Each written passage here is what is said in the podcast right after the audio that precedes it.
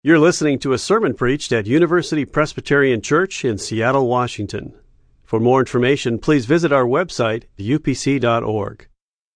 A black beetle sat on the edge of the canoe. This is how Cecil B. DeMille, the great Hollywood uh, producer, remembered uh, a moment, I think probably from his childhood. He was lying in the uh, bottom of the canoe on a sunny summer day, looking up, and there on the gunnel was a, a black a beetle.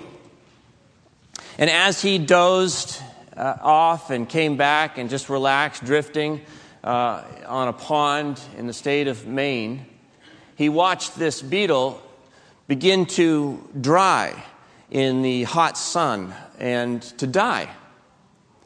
Didn't think much of it, but as he kind of came back into consciousness later in the afternoon, he wrote this. He said, A strange thing happened. His glistening black shell cracked all the way down his back, and out of it came a shapeless mass, quickly transformed into beautiful, brilliantly colored life. As they watched in fascination, there gradually unfolded iridescent wings from which the sunlight flashed a thousand colors. The wings spread wide as if in worship of the sun. The blue green body took shape. Before my eyes had occurred a metamorphosis, the transformation of a hideous beetle into a gorgeous dragonfly, which started dipping and soaring over the water. But the body it had left behind still clung to my canoe. I had witnessed what seemed to me a miracle. Out of the mud had come a beautiful new life. And the thought came to me that if the Creator works such wonders with the lowliest of creatures, what may not be in store for the human spirit? To me, this meditation of uh, Cecil B. DeMille has the likeness of uh, uh, a childhood memory. And yet, we're told that it was a meditation that he writes near the end of his life, as he not only thinks back on the meaning of his life, his past, but also that he looks forward to the future. And he begins to wonder, what's next for me? What will happen? And the wonder of this little enacted parable before his eyes fills his imagination with good things Maybe this suggests to him the best is yet to come. A black tomb sits on the edge of Jerusalem, empty. True for you and me, this recollection is a long time ago.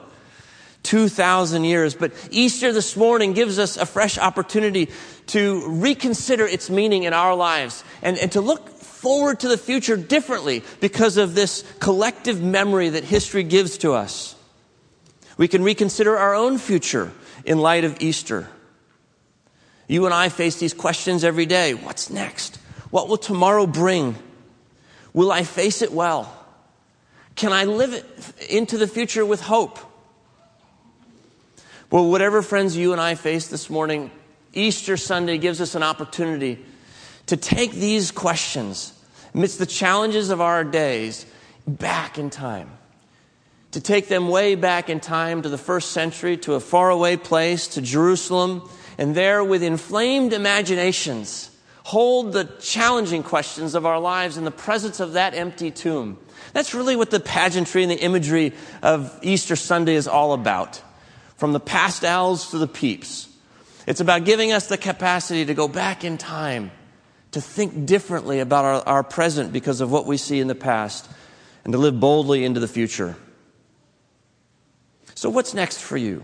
I want you to think about what tomorrow might look like.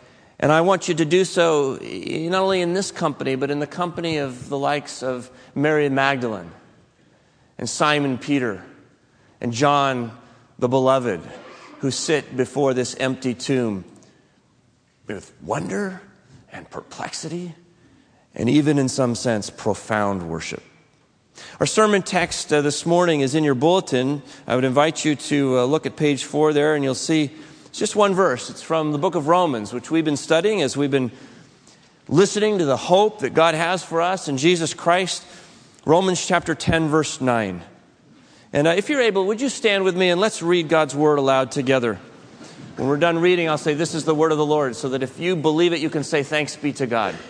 Listen carefully. You're reading God's holy word from Romans chapter 10, verse 9. If you confess with your lips that Jesus is Lord and believe in your heart that God raised him from the dead, you will be saved. This is the word of the Lord. The grass withers and the flower falls, but the word of the Lord lasts forever. Please be seated.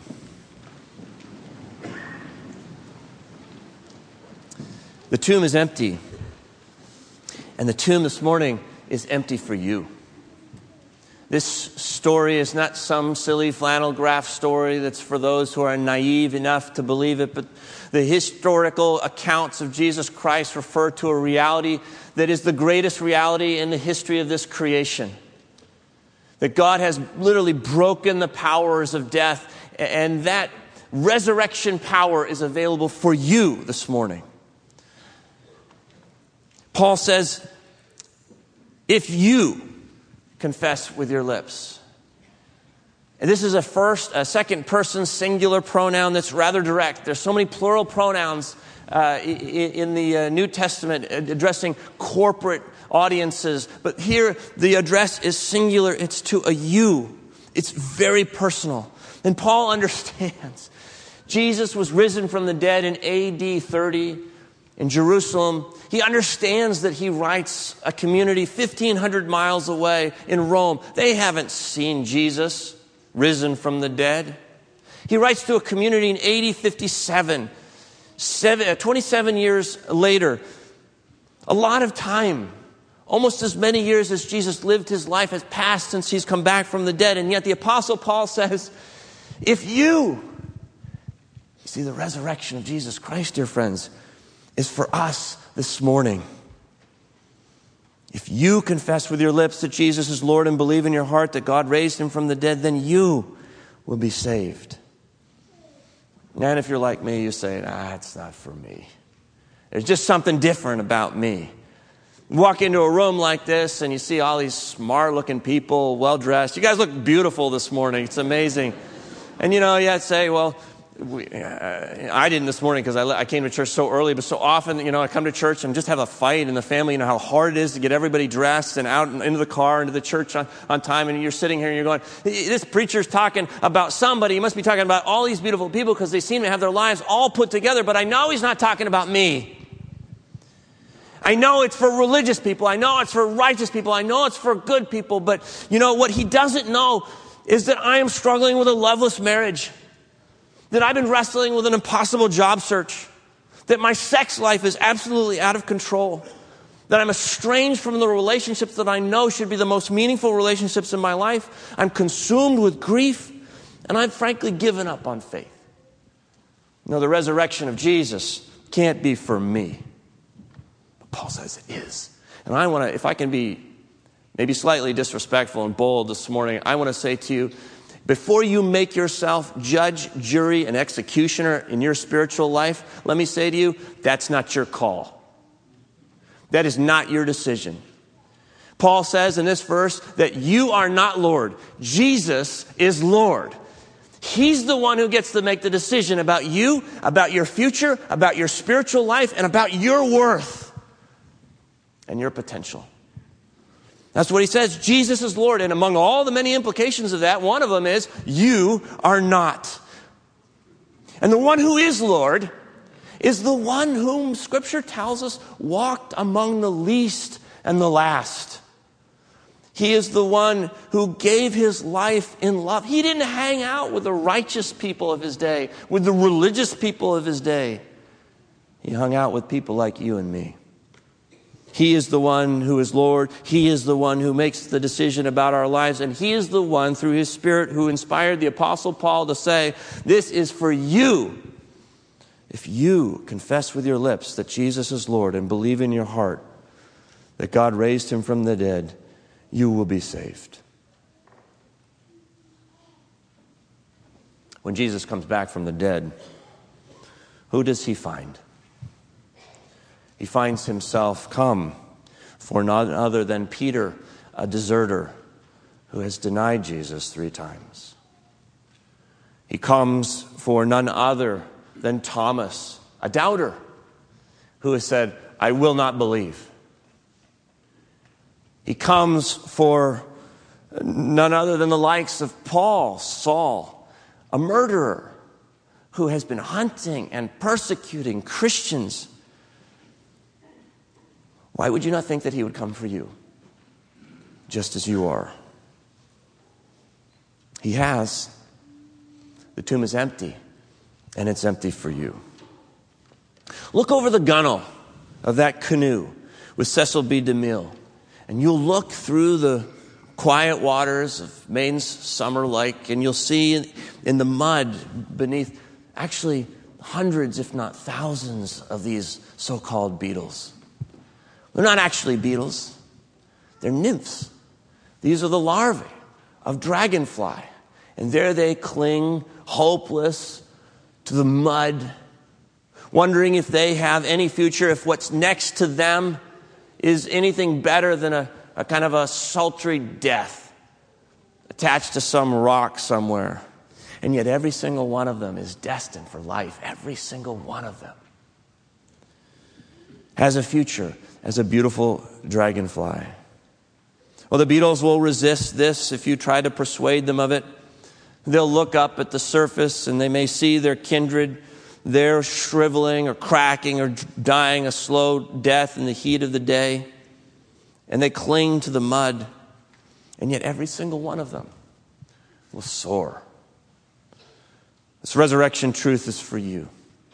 As DeMille says, if the Creator works such wonders with the lowliest of creatures, what may not be in store for the human spirit?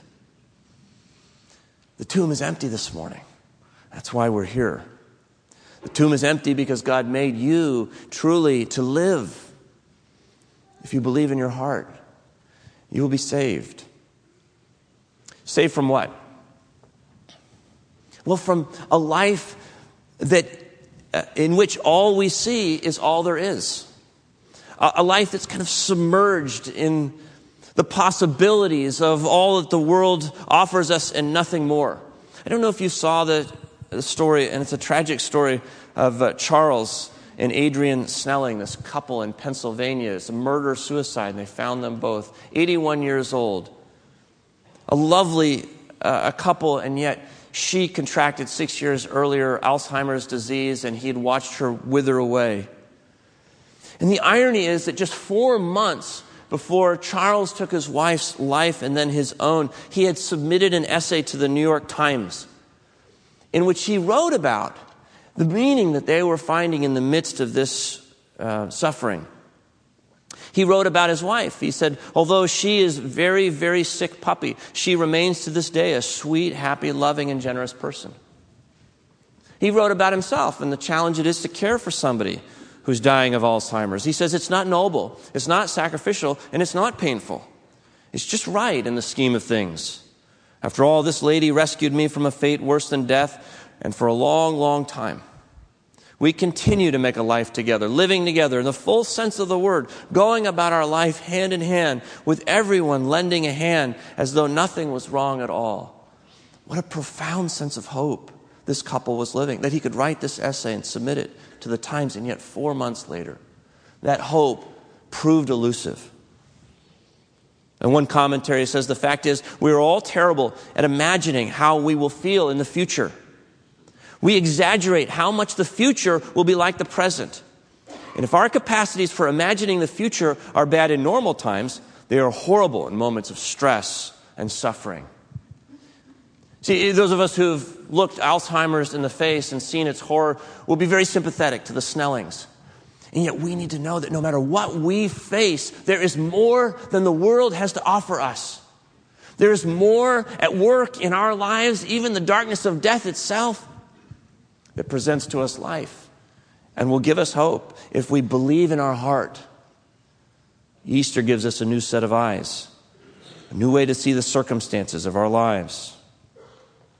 The world will tell you, eat, drink, and be merry, for tomorrow you die. And this life is really just about getting as much uh, uh, as you can and watching your friends become fewer and your body aging and your health declining, and, and then it's over. But Easter says no. Easter gives us an eternal perspective.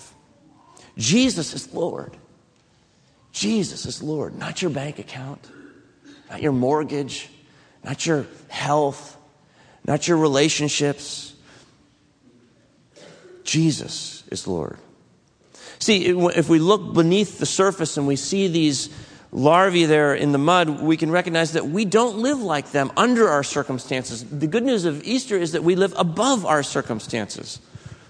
My wife, uh, her father died when she was 12 years old in a plane crash. And he believed in Jesus Christ. And they believed with him that at that day he stepped into eternity. Today is actually his birthday, and on that day it was his spiritual birthday that he went to be with the Lord. And yet he worked for a man uh, named Mr. Pease. And ironically, many years later, more recently, Mr. Pease's son, who's about the same age as my wife, went down and died in a plane crash. He was a pilot. He was flying his own plane, and the plane went down, and he died. And the physician said for some seven minutes. But then he came back. And I tell you, this Mr. Pease Jr. has never lived the same. Because that day he didn't step into uh, eternity, but that day he stepped into a new way of living because he had a, what we call a near death experience that was so powerful. He's so convinced that he was face to face with Jesus in those seven minutes that he could never live his life the same. He's now living his life with an ardor and a beauty and a passion that I have rarely seen. But we can begin to see it in our own lives if we but believe in our hearts that God has raised Jesus from the dead and that there is so much more at work in our lives. The risen Jesus Christ made himself known in Rome. In AD 49, Suetonius, a Roman historian, tells us that Claudius expelled the Jews from Rome because they were constantly rioting at the instigation of Chrestus. That's, that's a Roman attempt at Jesus' title, Christ. Well, that's 80, that's 49. That's uh, 19 years after Jesus is risen from the dead. Chrestus is instigating something in Rome. Tacitus, the Roman historian, records it in AD 64. Nero began to persecute a group named Christians. You'd think they were pushing toothpaste. For their leader, who was executed under Pontius Pilate, he records, and who founded, quote, a most mischievous superstition, which was thus checked for the moment, but again broke out, not only in Judea, the first source of the evil, but even in Rome, where all things hideous and shameful from every part of the world find their center and become popular. It's a Roman historian. We're basically a cesspool, and uh, these Christians have taken advantage of it. He says there's a mischievous superstition that's running through the city of Rome. There's no superstition, there's no riot going on. They just can't understand the presence of the living Jesus Christ in the lives of women and men who believe that resurrection life belongs to them as well. So, friends, what's next for you? What do you face? this Easter Monday? What challenges you? Of what are you afraid? What depresses you? What makes your heart heavy? In all of these things, there is for you an unaccountable resurrection hope. The theologian Jurgen Moltmann writes Christian hope is the power of resurrection from life's failures and defeats. It's the power of life's rebirth out of the shadows of death.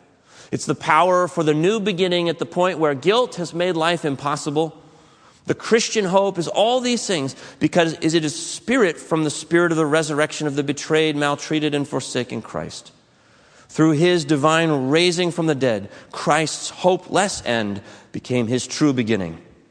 If we remember that, we shall not give ourselves up, but shall expect that in every end a new beginning lies hidden.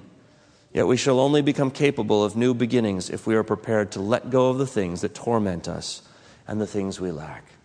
Friends, it's time to release the gunwale, to spread our wings before the risen sun and worship and live. Will you pray with me? Risen Lord Jesus Christ, we bow our heads now acknowledging that because the empty tomb, you are present here today. You are not a philosophy. You are not a creed. You are not a set of beliefs. You are a person, and you are here with us, and you will be with us for all of eternity. And that tomb is empty because you are prying loose the true life that you created us to live from the clutches of our fear. Lord, let us rise in your resurrection life, we pray. In Jesus' name, amen. For more UPC audio or to find out about service times, visit us at upc.org. All online audio is available on CD and cassette. To order copies of sermons and classes, please visit upc.org/audio, email audio at upc.org, or call 206 524 7301 extension 117.